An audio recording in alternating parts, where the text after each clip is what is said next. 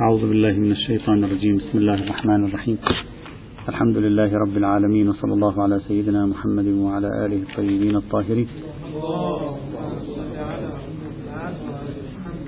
كنا نتكلم في الفرضيات التفسيرية التي يمكن أن تذكر لآية نفي السبيل. ذكرنا حتى الآن أربع فرضيات ووصلنا إلى الفرضية أو الفرضية الخامسة. الفرضية الخامسة اختصاص الآية بنفي السبيل التشريعي.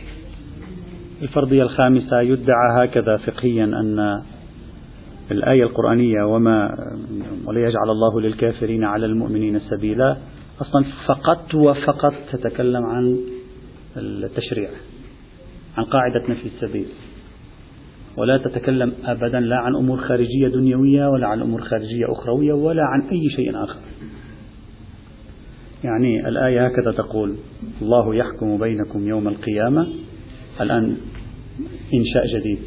وحكم الله في شرعه بأنه لا سبيل لكافر على مؤمن. جملة جديدة مستقلة في مقام الإنشاء ولا علاقة لها بالإخبارات لا في الدنيا ولا في الآخرة ولا بأي شيء. الفرق بين هذه الفرضية والفرضية الأولى أنه في الفرضية الأولى التي مال إليها المحقق المراغي كان يقول ولن يجعل الله للكافرين على المؤمنين سبيلا مطلقا. لا سبيل لكافر على مؤمن أبدا. لا, في لا تشريعا نفي تشريعي ونفي تكويني أيضا. لا في الدنيا لا في الآخرة لا في الشريعة لا في الفقه لا في القانون.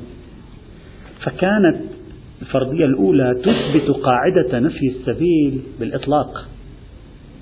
أما هذه الفرضية الرابعة فهي تثبت قاعدة نفي السبيل بالدلالة المباشرة. ولا تثبت شيئا آخر غيره. وبالتالي يتخلص القائل بهذه الفرضية يتخلص من إشكالية مثلا نفي السبيل التكويني في الدنيا التي تكلمنا عنها بالأمس. لا تعنيه لأنه لا يتكلم عن نفي السبيل التكويني في الدنيا. ويتخلص أيضا من الحديث عن موضوع الآخرة. يقول أصلا الآية ليست بصدد الحديث عن نفي السبيل في الآخرة. الموضوع منتهي تماما. هذه الفرضية الرابعة التي تلوح من كلمات السيد البجنوردي. في كتابه القواعد الفقهية في مقابل الفرضية الأولى التي كانت تلوح من كلمات المحقق المراغي رحمة الله تعالى عليه. وإن كانت الفرضيتان معا تثبتان قاعدة نفي السبيل. فإذا حتى الآن الفرضية الأولى والرابعة عفوا الأولى والخامسة تثبت قاعدة نفي السبيل. الثانية والثالثة والرابعة لا تثبت قاعدة نفي السبيل. هذه الفرضية أو هذا الاحتمال التفسيري أول مشكلة يعاني منها هي مشكلة السياق. يعني أنت إحنا إخواني الأعزاء آه، نصيحة أخوية حقيقة يعني من موقع التجربة دائما لا تقرأ الأدلة القرآنية التي في كتب الفقهاء من كتب الفقهاء. اذهب مباشرة إلى القرآن الكريم. اقرأ المقطع لأنهم عادة لا يأتون حتى بالآية كلها هم لا يأتون بها. يأتون بالمقطع محل الشاهد. فأنت تبني كل استنتاجاتك على المقطع محل الشاهد وكأنه منفصل عن العالم كله. وربما تستنتج استنتاجات لا يكون لها أصلا أي معنى. بمجرد أن تذهب إلى النص القرآني تقرأ الآيات متسلسلة مع بعضها بعضا وغالبا مثلا تكون في موضوع واحد. دفعة واحدة تشعر بأن دخلنا في احتمال آخر أصلا الآية لا علاقة لها بالموضوع. يقع الإنسان أحيانا في هذا الخطأ. نتيجة أنه يأخذ المقطع ويشتغل عليه من أول الوقت إلى آخر الوقت غير ناظر إلى الفضاء القرآني الذي يتكلم عنه المقطع. الإشكال المركزي على هذا الاحتمال الأخير هو إشكالية السياق. يعني أنا إذا أقرأ الآيات التي قبل هذه الآية والسياق الذي في داخل الآية والآيات التي بعد هذه الآية سواء جزمت بأن هذا هذا المقطع برمته نزل يعني في وحدة نزول أو احتملت لأن الاحتمال أيضا يوجب احتمال القرينة, القرينة المتصلة أيضا يوجب الأخذ يعني يخلخل في الاستظهار كما نعرف. فلا بد أن أقرأ النص برمته أقرأه قراءة قرآنية هذه المرة مبتعدا عن أي شيء آخذا بعين الاعتبار السياق ثم أرى ما الذي تساعد عليه النصوص. هل فعلا تساعد السياقات هنا على أن هذه الآية فقط وفقط تتكلم عن قاعدة نفي السبيل؟ فقط ناظر إلى إنشاء تشريعي ولا علاقة لها بأي موضوع آخر أو لا. الآن لاحظوا أنا سأقرأ لا بأس لا حتى شوية هذا الموضوع لأنه موضوع كثير البلوى مثل أوفوا بالعقود. نحن فقط نقرأ أوفوا بالعقود. قبل أوفوا بالعقود شو في بعد أوفوا بالعقود شو في ما, ما نقرأ. ما نقول أن أن أوفوا بالعقود لا تدل على شيء تدل. أنا من الأشخاص الذين يقتنعون بأنها دالة على مراد الفقهاء. لكن أول شيء تقرأه في أوفوا بالعقود كما ذكره المحقق اليزدي وإن كان أجاب عنه أن عندما تقرأ أوفوا بالعقود الآية كلها لا تشعر أن الآية تتكلم عن موضوع له علاقة بالعلاقات الاجتماعية الاقتصادية بين الناس. الآية كلها في موضوع الحج لاحظ ما الربط بين أوفوا بالعقود أحلت لكم بهيمة الأنعام؟ يا أيها الذين آمنوا أوفوا بالعقود أحلت لكم بهيمة الأنعام إلى آخر الآية. يعني كأنما اجت أوفوا بالعقود لوحدها. أيها الناس أوفوا بالبيوعات والشراء. أحلت لكم بهيمة الأنعام في موضوع الحج. إلا ما يتلى عليكم في موضوع الحج. شوية كنا في المعاملات المالية شوية دخلنا مباشرة إلى موضوع الأطعمة والأشربة واستثناءات موضوع الحج ودخلنا بالفروع وتفاصيل أحكام الحج والإحرام وإلى آخره. تشعر يعني للوهلة الأولى تشعر بالمفاجأة. ما القضية؟ هل حقا مورد؟ لذلك بعضهم ماذا قال؟ قال أوفوا بالعقود. لا علاقة لها ببحث المعاملات التجارية. أوفوا بالعقود لها علاقة فقط بالاتفاق مع الله ميثاق الله. يعني أوفوا بمواثيقكم مع الله. ويأتي بشواهد أيضا. موجود هذا في في هذه القضية. أنا بحثت موضوع آه، قاعدة الصحة في العقود آه، شمول قاعدة الصحة في العقود للعقود المتعارفة وغيرها في كتاب دراسات فقه الإسلام المعاصر. وذكرت هذه النقطة هناك والأجوبة عنها أيضا. الآن فلنلاحظ هذا السياق بمتابعة قرآنية عفوية قال تبارك وتعالى إن الذين إن الذين آمنوا ثم كفروا. كل السياق عن جماعة من المنافقين. يتلونون ويتلاعبون. يميلون للكافرين يميلون للمؤمنين أحيانا يتذبذبون يحاولون أن يربحوا على الخطين معا. وهدفهم إضعاف المسلمين. قال تعالى إن الذين آمنوا ثم كفروا ثم آمنوا ثم كفروا ثم ازدادوا كفرا لم يكن الله ليغفر لهم ولا ليهديهم سبيلا. بشر المنافقين بأن لهم عذابا أليما. الذين يتخذون الكافرين أولياء من دون المؤمنين. السياق الآن بما تعرفه عن المنافقين. أيبتغون عندهم العزة؟ ينتصرون بأولئك يستعينون بأولئك يلجؤون إلى أولئك يحتمون بأولئك يطلبون العزة من أولئك. أيبتغون عندهم العزة؟ فإن العزة لله جميعا. وقد نزل عليكم في الكتاب. هؤلاء المنافقين ماذا كانوا يفعلون؟ يذهبون إلى أولئك الكفار على تواصل معهم. لهم مطمع معهم. يأملون أن هؤلاء سيقضون على هذه الدعوة الفتية وبالتالي يكونوا قد رتبوا أوضاعهم معهم. كانوا يجلسون مع الكافرين. الكافرون ماذا يفعلون بالدعوة المحمدية؟ يهزؤون بها. يسخرون بها. هؤلاء ماذا كانوا يفعلون؟ يجلسون. لا يبالون. لأنهم منافقون. القرآن الآن يقول وقد نزل عليكم في الكتاب أن إذا سمعتم آيات الله يكفر بها ويستهزأ بها فلا تقعدوا معهم حتى يخوضوا في حديث غيره. إنكم إذا مثلهم. إن الله جامع المنافقين والكافرين في جهنم جميعا. الآن الذين يتربصون بكم. منهم المنافقين ما زال السياق عن المنافقين. الآن لاحظ أنت الإشكالية الفكرة التي سيذكرها النص. ما زال كلام عن المنافقين. الذين يتربصون بكم ينتظرون.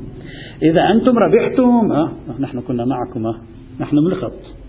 إذا خسرتم آه الكلام الذي يتناسب مع مرحلة الخسارة. ككثير من المنافقين في كل الأزمنة يقف معك على حرف. إذا كانت الصولة والجولة لك نحن معك. وإذا كان انكسرت ينسحب تدريجيا لا تراه في الصورة كأنما اختفى. قال الذين يتربصون بكم فإن كان لكم فتح من الله قالوا ألم نكن معكم؟ وإن كان للكافرين نصيب قالوا ألم نستحوذ عليكم ونمنعكم من المؤمنين؟ فالله يحكم بينكم يوم القيامة ولن يجعل الله للكافرين على المؤمنين سبيلا. إن المنافقين يخادعون الله وهو خادعهم. وإذا قاموا إلى الصلاة قاموا كسالى يراءون الناس ولا يذكرون الله إلا قليلا مذبذبين بين ذلك. لا إلى هؤلاء ولا إلى هؤلاء. ومن يضلل الله فلن تجد له سبيلا. يا أيها الذين آمنوا هذه الآية الأولى التي استدلينا بها سابقا. يا أيها الذين آمنوا لا تتخذوا الكافرين أولياء من دون المؤمنين. تكاد يقول لا تروح تستعين به لا تروح تميل إليه لا تروح تركن إليه وتترك المؤمنين. أتريدون أن تجعلوا لله عليكم سلطانا مبينا؟ إن المنافقين في الدرك الأسفل من النار ولن تجد لهم نصيرا. الآن أنت مع هذا السياق. وسط كل هذا الحديث عن منافقين وجماعة يستعينون بالكفار ويريدون أن ينتصروا بهم والله يقول لهم العزة لله تبارك وتعالى ما الذي تفعلونه؟ تنافقون تحاولون تستفيدون إذا ربحنا وتحاولون أن تراهنوا على ما إذا خسرنا إلى آخره. ثم يقول لهم في وسط هذا الكلام فالله يحكم بينكم يوم القيامة ولن يجعل الله للكافرين على المؤمنين سبيلا. وسط كل هذا السياق يصبح معنى الآية هكذا. فالله يحكم بينكم يوم القيامة وهناك حكم فقهي وهو أن لا يكون هناك سلطنة فقهية ليس تكويني.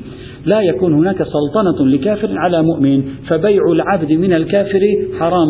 والإجارة أنت مع هذا السياق هل تستطيع أن لو قلت بالإطلاق أسهل. يعني المحقق المراغي ما قاله أسهل. يقول لك الآية مطلقة بصدد بيان كلية كبرى في سياق يشمل السياق وما هو أوسع. ممكن. لذلك تركناها تلك. أما هذه الفرضية الرابعة تقول أصلا ما في كلام عن أي أمور تكوينية ولا يوجد كلام عن أي شيء. إنباء عن إنشاء تشريعي. إنشاء قاعدة في سبيل. يعني مسألة فقهية. نريد فقط أن نبين لكم مسألة فقهية لا تجعل ليس هناك حكم هناك حكم فقهي في عدم ملكيتهم للعبد المسلم، حكم فقهي في عدم ملكيتهم للمصحف، حكم فقهي في عدم مثلا أخذهم المسلم أجيرا، حكم فقهي لا تكويني، لا هذا حكم فقهي وضعي وتكليفي، هم المنافقين راحوا يعني صاروا أجراء. حتى يقول لهم مثلا في حكم فقهي هم المنافقين في كل هذا السياق راحوا آه، دخلوا تحت سلطنة قانونية للكافرين لم يدخلوا تحت أي سلطنة. لا يوجد مسألة فقهية في المقام. لذلك يبدو من الصعب الإنسان وهو يقرأ هذا السياق برمته أن يستنتج من هذا الذيل في الآية أنها فقط وفقط بصدد إنشاء حكم فقهي من نوع قاعدة نفي السبيل. بهذا العرض العريض للقاعدة بهذا العرض العريض للقاعدة. أقل يقول. لذلك تركنا هذاك الاحتمال وإن كان ناقشناه في الضمن ونحن نتكلم. لماذا أخاف؟ لأنك عندما تقول مطلق فأنت تؤسس كبرى كلية تشمل المورد وتوسع. معقول. مثل روايات الاستصحاب. تطلق كبرى كلية تشمل الوضوء تشمل لباس المصلي وتوسع. لا بأس. ممكن. طبعا تحتاج إلى حيثيات معينة. معقول معقولية الأولية معقول. أما في كل هذا السياق اللي واضح أن يحكي عن مشهد تاريخي يتصل بالمنافقين وما يفعلونه. ثم بعد ذلك يقول هؤلاء المنافقون إذا أنتم انتصرتم يلعبون عليكم إذا هؤلاء انتصروا يلعبون عليهم. كل هذه الصفات يقول الله يحكم بينكم يوم القيامة. أنا الذي سأحكم بينكم فيما فعل هؤلاء ولن يجعل الله للكافرين على سبيلا اختراع أو ابتكار فكرة الحصر في الإنشاء التشريعي تكاد تكون ثقيلة على الفهم العرفي نعم لو فصلت الآية لوحدها مش الآية المقطع لوحده وبقيت معه من أول الطريق إلى آخر الطريق لوحده نعم تشعر أنه ما في مشكلة.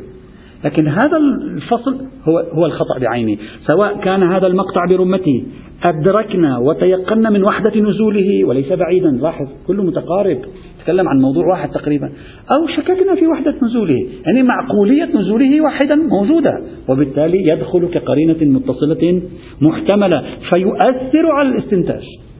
ويمنع عن استنتاج مضاد له حينئذ مثل هذا الاستنتاج الذي يذكره المحقق البجنوردي في هذا في هذا المنطق. طبعا المحقق البراغي قال أشكل على هذه الفرضية. أشكل لكي ينتصر لنفسه هناك. قال العموم لا يصرف عن ظاهره الآية عامة لماذا تريد أن تصرفها عن ظاهر عمومها لتقيدها بالإنشاء فقط.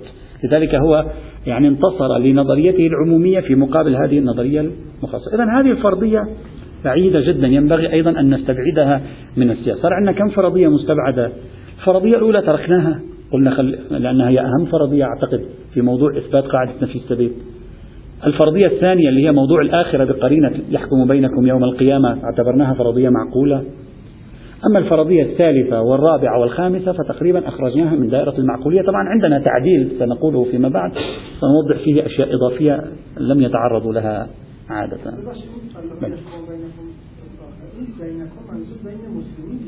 بينكم وبينهم يعني. بين المسلمين والمنافقين. نعم. بين المسلمين والكافرين. لا السياق كله سياق المنافقين.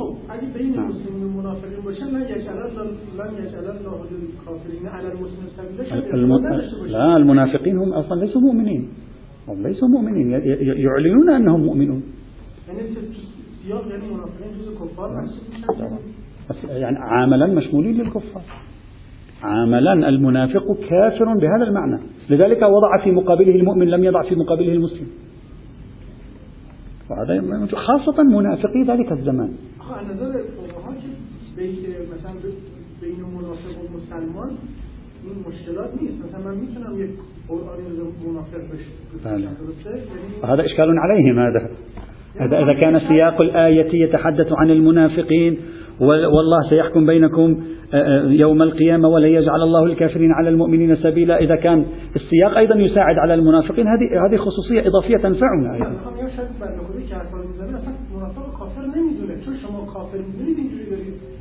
إذا كان كذلك هذا المقطع من الآية بتر لكل السياق.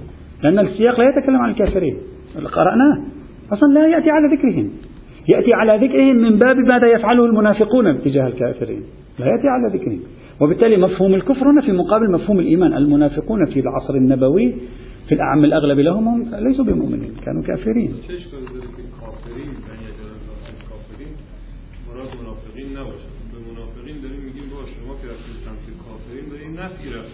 ولی خدا اونها رو بر اینها غالب نمیکنه. أيضا يمكن لا بأس. يعني لا يؤثر على على مقاربتنا هذا الذي أريده. أي وجه كان. طيب. الآن توجد إشكاليتان عامتان مشتركتان توجهان على الفرضية الأولى والخامسة. وهما الفرض الآن نحن بقي عندنا الآن هو الفرضيتان هو اللي بيهمنا لأن هو الفرضيتان هن اللي بثبتوا قاعدة نفي السبب.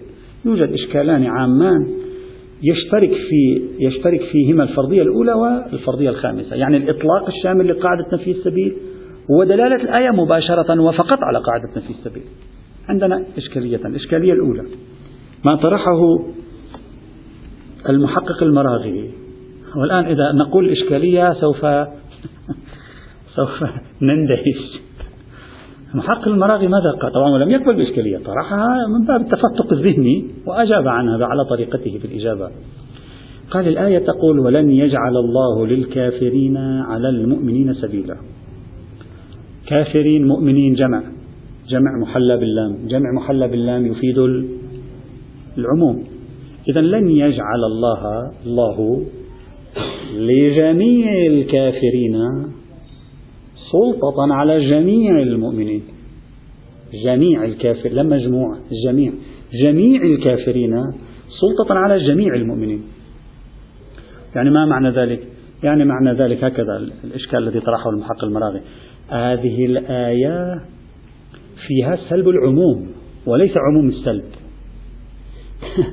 عموم السلب يعني في كل مورد يكون هناك سلطة لكافر على مسلم مسلوب بهذه الآية وهذا معنى قاعدة في السبيل. أما السلب العموم ماذا يريد أن يقول؟ يقول في حالة واحدة تريد الآية أن تسلبها فقط حالة واحدة ما هي؟ جميع الكافرين متسلطين على جميع المؤمنين. يعني الكافرون هم زيد وعمرو وبكر وخالد إلى آخره والمؤمنون هم محمد ومحمود وعلي وحسن وحسين إلى آخره وهؤلاء جميعهم مسلطون على جميعهم. هذه منفية. أما أما بعض هؤلاء مسلط على بعض هؤلاء هذا ما له علاقة. واحد من هؤلاء مسلط على اثنين من هؤلاء ليس له علاقة. كل هؤلاء اللي هم الكافرين مسلطون على واحد مسلم ليس له علاقة. إذا وبناء عليه هذه الآية القرآنية الكريمة فيها سلب العموم وليس عموم السلب. وإذا فيها سلب العلم لا تنتج قاعدة نفي السبيل. هذا إشكال يرد عليه هو لأنه من الذين ينتصرون لكون الآية دالة على على نفي السبيل. على هذه الحال بعد ما عادش في شيء اسمه نفي السبيل. يعني القاعدة التي نبتغيها من وراء هذا البحث تلاست في الهواء. بناء على هذا التحليل. لا لا لا لا, لا.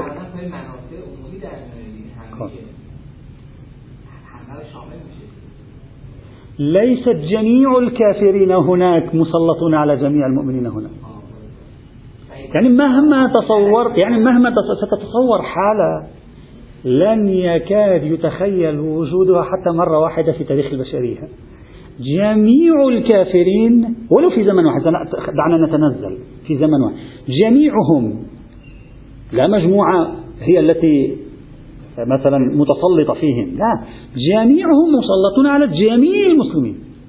يعني هذه حالة بعد نعم.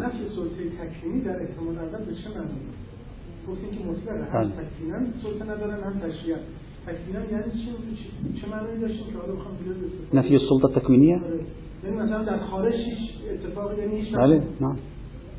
أمس تكلمنا عن هذا نعم الذي أمس تكلمنا وقلنا هذا يرد منه إشكال أنه كيف كيف يوجد غلبة للكافرين على المؤمنين وذكرنا خمس محاولات للجواب وناقشناها أمس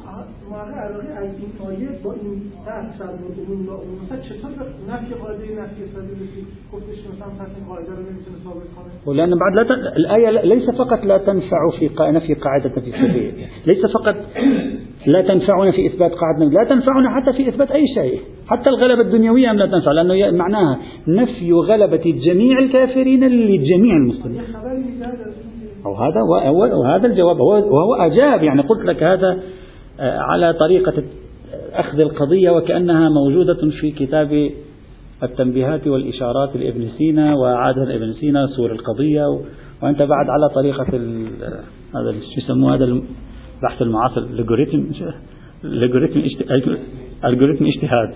ويصبح هكذا ألف زائد اثنين يساوي باء وبالتالي تحول الاجتهاد إلى معادلات رياضية. تستطيع تدخله في الكمبيوتر تطلع الحكم الفلاني يطلع لك مثلا حرام أو كذا. مطروحة فكرة مطروحة الآن. لا لا لم أطلع عليها لكن أقول أشبهها بهذه الفكرة. عليها فهذه الإشكالية الأولى. وهذه الإشكالية أعتقد بأنها ناشئة من ذهنية غير عرفية. أنا ذكرتها فقط لأجل وإن كان أحيانا ذكر بعض التصورات التفسيرية يوجب أحيانا ارتباك عرفية الإنسان أحيانا حقيقة. يوجب الإنسان أصلا يرتبك ذهنه العرفي بحيث دفعة واحدة هكذا يعني يغيب عن عرفيته ويقع في في ورطة بحيث يريد مرة ثانية أن ينهض ليفكر بطريقة عرفية هذا هذه المقاربة التفسيرية غير عرفية بالمرة. حتى المحق المراغي يعني جزاه الله خير هم حاول أن يناقشها واستخدم قاعدة الاشتراك لا أريد أن أطيل. استخدم قاعدة الاشتراك يعني يعني أتعب نفسه رحمة الله تعالى عليه في معالجة القضية. ومن البداية أصلا هذه الطريقة غير عرفية تمارس التدقيق يعني بطريقة عجيبة غريبة. أصلا لأن الشيء الذي تريد أن تسلبه الآية لو تم هذا التفسير أصلا هو في حد نفسه مسلوب. وليس الله لن يجعل للكافرين على المؤمنين سبيلا بل لن يجعل للمؤمنين على الكافرين سبيلا أيضا. على هذا حتى هم المؤمنين. إذا جمعت جميع المؤمنين في العالم في, في عبر التاريخ أو حتى في زمن واحد يكون لهم الغلبة على جميع ولن يقول ولن لن لا يقول. وفي وقت محدد لن أفعل يعني لن يكون. ولن يجعل يعني تأبيد. يعني معناه في كل الآزمنة هناك نفي سلطنة الجميع على الجميع. وهذا في الطرف الثاني أيضا. فما الخصوصية في أن يقول ولا يجعل الكافرين على المؤمنين سبيلا؟ لن يجعل للمؤمنين على الكافرين سبيلا. فإذا من الأول هذه المقاربة أعتقد أنها ضعيفة ولا تساعد عليها حتى المعقولية التاريخية لا تساعد عليها لأنه أي إنسان يفكر بذهنية المعقولية التاريخية يرى أن هذا أمر غير معقول تاريخيا. ولو كان معقولا ولو بما أنه غير معقول أصلا على على الطرفين هم غير معقول. فلا, فلا حاجة لأن تنفيه الآية وأي خصوصية للمؤمنين حينئذ تريد الآية أن تعطيهم إياها وهي تعدهم بهذا الوعد. وهذا شيء يعني بديهي. لن يقع. ونقيضها أيضا لن يقع. يعني فهو على على المعقولية التاريخية حينئذ. هذه الإشكالية الأولى. الإشكالية الثانية. ما أفاده السيد سبزواري رحمة الله تعالى عليه على ما جاء في مهذب الأحكام قال السبيل المنفي بهذه الآية القرآنية الكريمة هو ذلك النوع من السلطنة الذي فيه نحو حزازة على مؤمن. يعني ثقيل يأتي عليه. يضعه في موقع ضعف. فردا كان أو جماعة. السلطنة السبيل يعني السلطنة هنا. يجعل له سبيلا يعني يجعل له نوع سلطنة عليه. السلطنة التي تكون من كافر على مسلم بنحو بنحو تجعل المسلم في موقع حزازة في موقع ضعف في موقع إهانة في موقع تحقير في موقع لا يناسب شأنه الإيماني ومكانته كونه مؤمنا. هذه هي المنفية طيب إذا كان هذه فما الذي يريده المحقق الزوار رحمة الله تعالى عليه يريد أن يقول فليس كل استيلاء لكافر على مؤمن بموجب حزازة. حتى هذا أيضا بعد غير واضحة. قال أعطيك مثال. إذا قلنا عبد مسلم ملكه كافر وفوق الكافر حاكم الشرع المسلم. هذا مثاله. أنا أوضحه على هذه الطريقة. مسلم عبد ملكه كافر وفوقهما حاكم الشرع المسلم.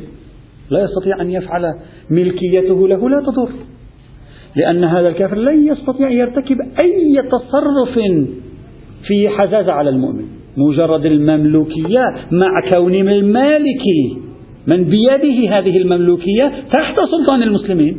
هذا لا يعد عرفا ضربا من الحزازة وكلمة السبيل تستبطن في داخلها مفهوم أن هذا السبيل يجعل المؤمن في موقف ضعف. لا يجعله في موقف ضعف. لأن هذا العبد المسلم زعيم البلاد معه. ولو كان مملوك فأيهما الذي في موقع ضعف؟ زعيم البلاد معه ويقف لجانبه ويدافع عنه؟ أم ذلك المالك المسكين الذي زعيم البلاد ليس معه؟ يعني هكذا هي الصورة التي يقدمها السيد سبزة رحمة الله تعالى عليه. بالتالي لا توجد أي إشكالية.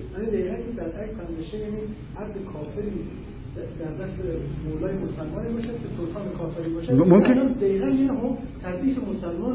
لا هو لا يريد أن يقول هذا تضعيف للمسلم يريد أن يقول ليس تضعيفا للمالك لكنه ليس تضعيف تضعيفا للمملوك. هذا الذي يهمه. أن لا يكون فيه نوع حزازة على المملوك. خلاص. لماذا؟ لأن كلمة السبيل تستبطن هذا المعنى. هو هكذا يفهمه. تستبطن هذا المعنى. هذا هذا الاستنتاج يعني لا يبدو واضحا من الآية كلمة السبيل يعني السلطة. لا يبدو بالتحليل اللغوي أن كلمة السبيل تستبطن شيئا من الحزازة أو من حالة الضعف أو من حالة ال... يعني ليس واضحا كثيرا هذا المفهوم. نفس أن يكون هو في الموقع القانوني مملوكا هذا أضعف. يعني نفس المملوكية القانونية هو ضرب من الضعف أيضا. ولو كان فوقهما زعيم البلاد المسلمين الذي ينتصر للمسلمين لا بأس. لكن نفس أن يكون في موقع المملوكية للكافر هذا سبيل يسمى في العرف سبيلا. فلا يستطيع أن نقول لا هذا ليس ليس للكافر هنا أي سبيل على المؤمن. كيف ليس له أي سبيل؟ هو بيده أن من يمكنه أن يقول له لا تذهب إلى الخارج تعال إلى هنا يجب عليك أن تعمل للأمر الفلاني. هذا نحو سبيل نحو سلطنة. نعم سلطنة ليس فيها حزازة الآن الأجير عند شخص المالك صاحب الإجارة أليس له نحو سلطنة على الأجير لا أحد يقول ليس له نحو سلطنة. دون أن يعني ذلك أن الأجير صار في موقع في موقع الضعف أو في موقع الحزازة أو ما شابه ذلك أبدا. المرأة في البيت للرجل نحو سلطنة عليها. قوامون على النساء. هل هذا معناه أنه في حزازة؟ يعني الإسلام يرضى للمرأة المسلمة أن تكون في موقع حز لا. السلطنة مفهوم أوسع من أن يكون هناك حزازة أو لا يكون هناك حزازة. هذا القيد.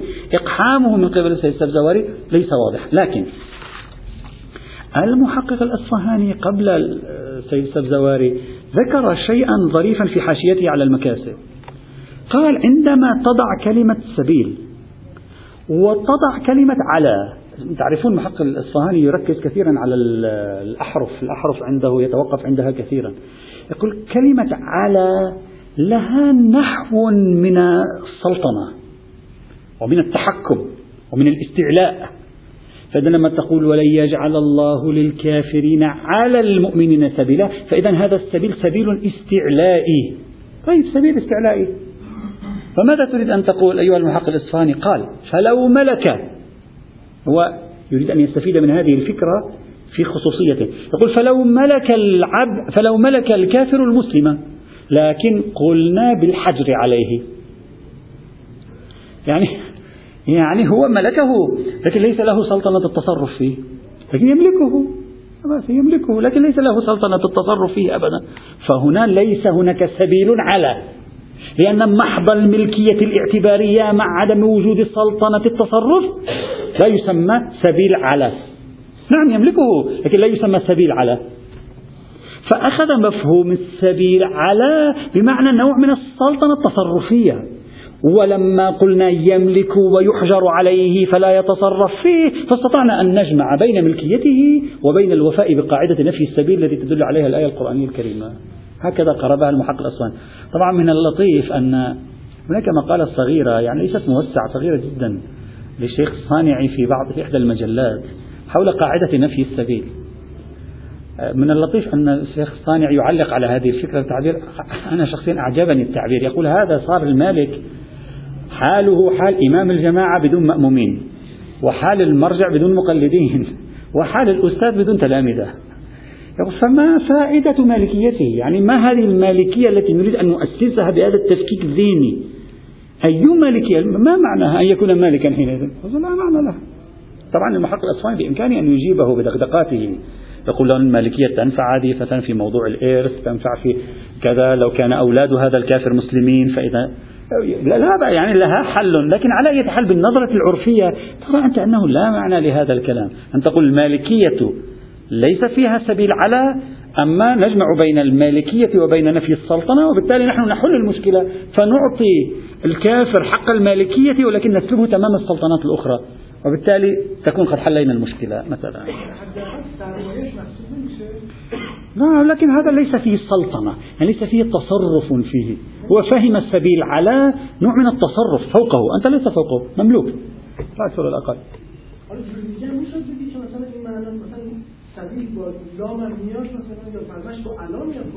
نعم هو ولذلك هي تعني ذلك.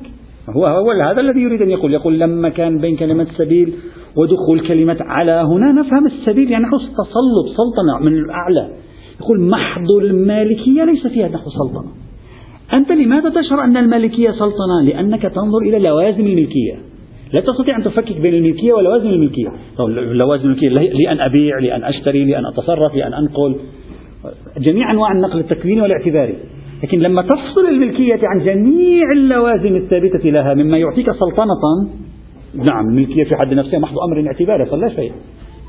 هكذا قاربها المحقق الأصفهاني. إذا إلى هنا نكون قد انتهينا من عرض الفرضيات التفسيرية الخمس التي طرحت في المقام مع مناقشاتها وتحليلاتها. الآن سنبدأ بالحديث عن تصورنا ما الذي يمكن أن نستنتجه من هذه الآية القرآنية الكريمة. هذه الآية كما رأينا تحتمل أن تكون إخبارا عن أمر تكويني. تحتمل أن تكون إنشاء لأمر تشريعي. تحتمل الأمرين معا. أيضا رأينا أنها على بعض الأوجه من هذه الوجوه الثلاثة.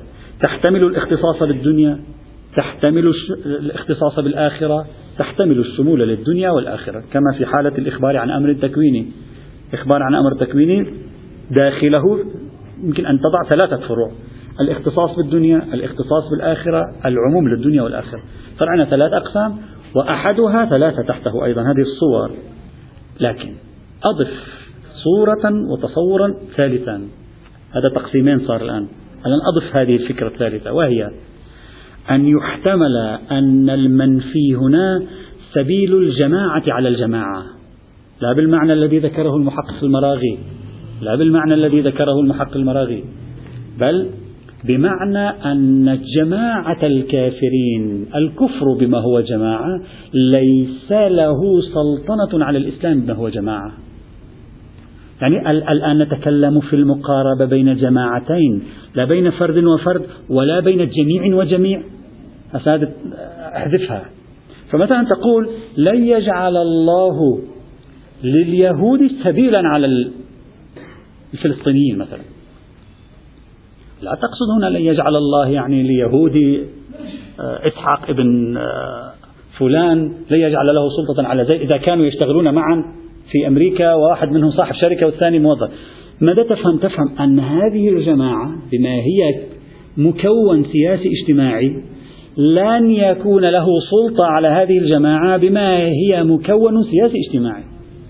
فعندما يقول لن يجعل الله للكافرين على المؤمنين سبيلا يعني تلك الجماعة الكافرة التي تقابلكم لن يكون لها سلطنة عليكم. إما لن يكون لها سلطنة عليكم إخبارا أو بنحو الإنشاء. إذا أخذناها بنحو الإنشاء يصبح المعنى تصبح هذه القاعدة من قواعد العلاقات الدولية من قواعد السياسة الخارجية.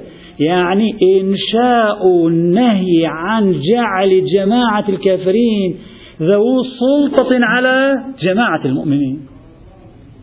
تخرج عن دائرة قاعدة نفي السبيل التي اعتاد الفقهاء على متابعتها. تصبح قاعدة في السياسة الدولية في العلاقات الخارجية في فقه الجهاد. فما تريد أن لأن أنا فقط أذكر الاحتمال بعد بعد ما بدأنا فقط أريد أن أشقق فرضيات. تصبح معنى هذه الآية أولئك القوم الكفرة ليس لهم سلطة على جماعة المسلمين. يعني ليس لهم سلطة على بلاد المسلمين لا ينبغي أن يكون لهم سلطة على اقتصاد المسلمين لا ينبغي أن يكون لهم سلطة على هذه الأمة. مفهوم صار؟ دخلنا في إطار تعامل سياسي اجتماعي. لم نعد نتكلم عن عبد مسلم وعبد كافر وهذه التفاصيل. إذا صار عندي ثلاث احتمالات أولى. إخبار. إنشاء هما معا كما قال المراغي إخبار ثلاث فروع.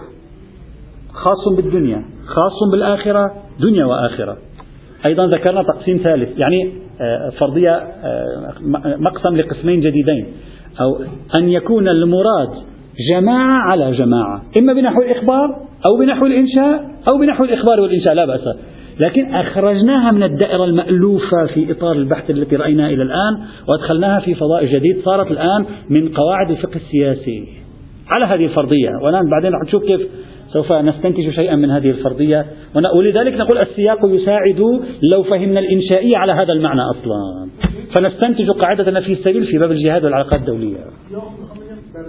نعم الآن سوف الآن أفتح الأبصار لكي نبدأ نحلل ما الأشياء التي ممكن أن نستنتجها في هذا المجال. طيب بناء على هذا التصوير التشخيصي نبدأ. أولا قد لا يساعدنا الوقت لذكر كل يعني كنت أحب أن أكمل تصوري منضما في جلسة واحدة حتى لا تبقى الأذهان مشتتة. لكن على تحت.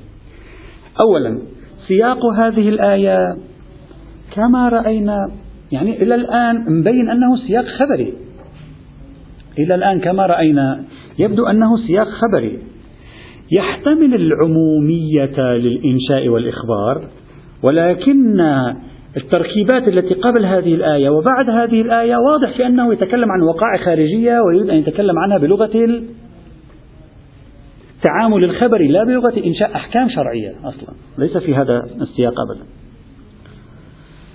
وليس هذا خرقا لقاعدة أو ليس هذا يمكن أن يورد عليه بأن المورد لا يخصص الوارد. أريد فقط أن أتوقف يساعدني الوقت إلى هذه النقطة فقط. في فرق إخوة الأعزاء بين قاعدة المورد لا يخصص الوارث وبين قاعدة حجية السياق.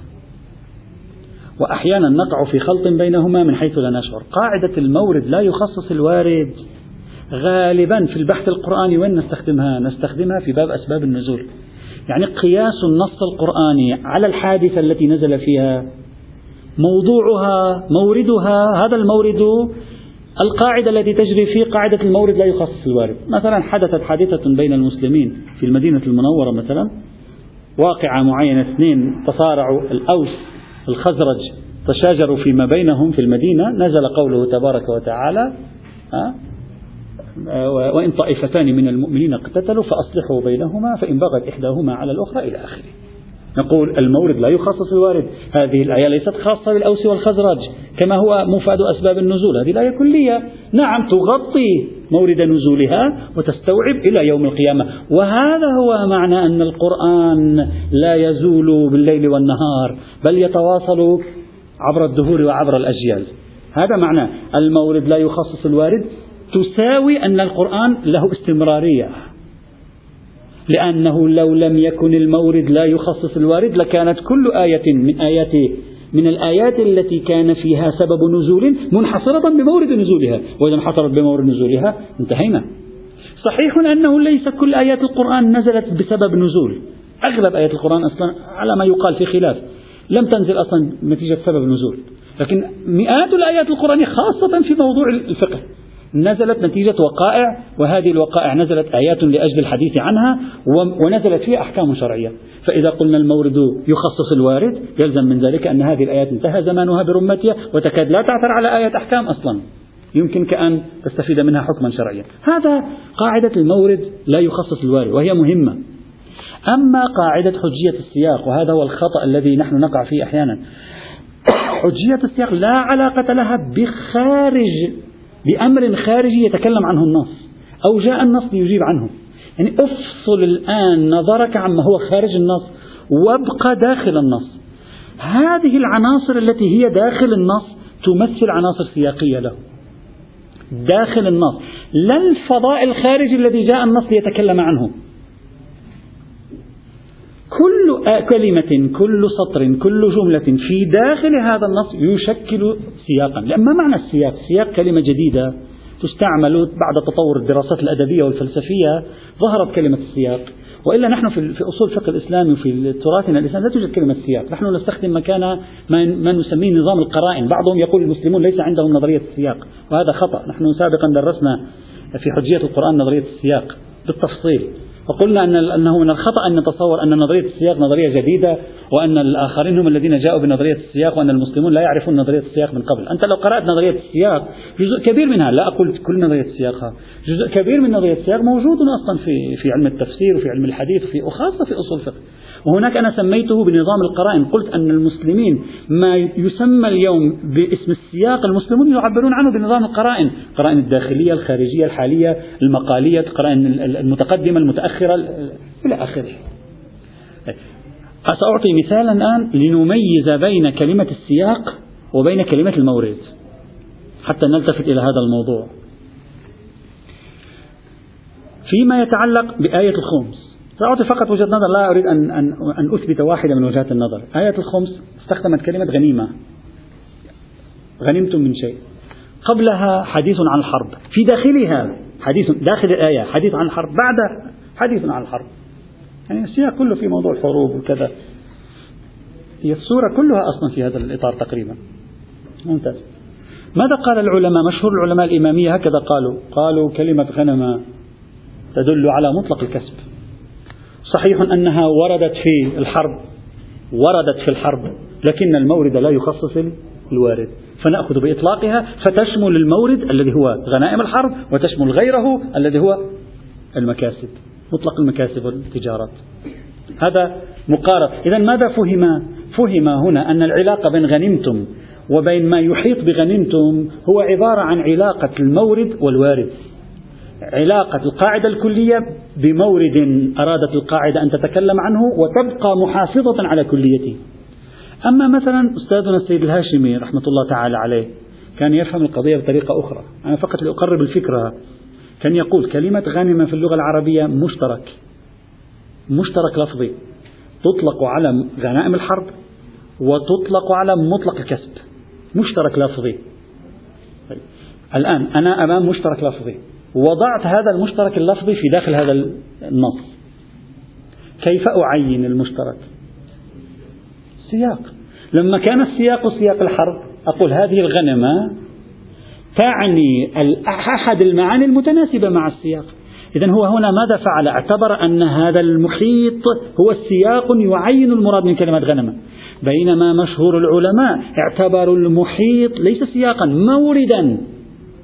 والآية كلية وهذا موردها فجاءت في مورد الحديث عن الخمس عن الغنائم الحرب حكت عنه وحكت عن غيره أيضا.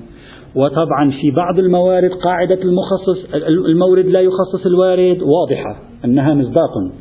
بعض الموارد واضح أن الحديث هنا المجال مجال قاعدة حجية السياق لكن أصعب شيء هنا هو موارد يختلف في أمرها. هل أنها مصداق لقاعدة المورد لا يخصص الوارد أو هي مصداق لقاعدة حجية السياق؟ فترى بعضهم يتعامل معها على أنها قاعدة المورد لا يخصص الوارد فيتمسك بالإطلاق. وترى آخرون يتعاملون معها على أنها سياقات وبالتالي علي أن أقيد وأخذ بالقدر المتيقن فيطبق قاعدة حجية السياق. فتشكل القضية مثل آية الخمس. آية الخمس مركز إشكالها أين؟ في أن هذا المحيط لا أسميه السياق هذا المحيط مورد والآية مطلقة فلا تتقيد به تشمله وغيره أو هو سياق. إذا كان سياقا سيؤثر على تقييد الآية. وليس هي التي سوف تشمله وتشمل غيره. هنا صعوبة التمييز التطبيقي لأن نظريا واضحة الفكرة. الفكرة نظريا واضحة.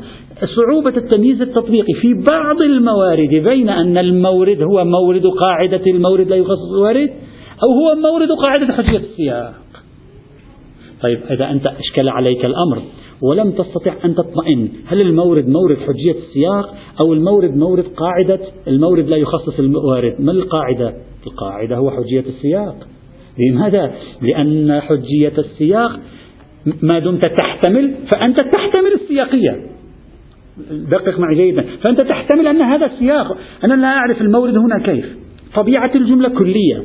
هل هذا المحيط بها هي كلية تشمله وتشمل غيره أو هذا المحيط بها قرينة متصلة فيها سياقية تؤدي إلى تقييدها. شكت مقتضى الشك ما هو إجراء قاعدة الشك في قرينية الموجود المتصل؟ قرينية الموجود المتصل هو متصل أشك في قرينيته لأنه إن كان سياقا فهو قرينة وإن كان قاعدة المورد لا يخص الوارد فهو ليس بقرينة. فأشك في قرينيته مقتضى القاعدة والإجمال. معنى الإجمال أخذ بالقدر المتيقن. هنا في موردنا يكفيك أن تشك حينئذ. لأن رأينا السياق كيف يمشي. إذا إذا كان السياق يمشي بهذه الطريقة يكفيك أن تشك وبالتالي يجب علينا أن نذهب إلى التقييد إلى أخذ بالقدر المتيقن. آخذين بعين الاعتبار كل هذا السياق هذا المدخل هذا أولا خلاصة أولا. حيث إننا في الحد الأدنى يلتبس علينا الأمر أن الجملة كلية ومحيطها موردها أو أن المحيط هو سياق فتكون الجملة مقيدة. مقتضى القاعدة أن أتعامل بالقدر المتيقن وأبني على ما هو القدر المتيقن عند كل ارتباك يأتي معي. هذا هذه هذا أولا. الآن سنمشي خطوة خطوة. لكي نحاول أن نخلص إلى نتيجة إما أنها خاصة بالآخرة أو هي قاعدة في العلاقات الدولية فقط ولا علاقة لها بشيء اسمه قاعدة نفي السبيل بالمعنى الذي قالوا يأتي إن شاء الله تعالى والحمد لله رب العالمين.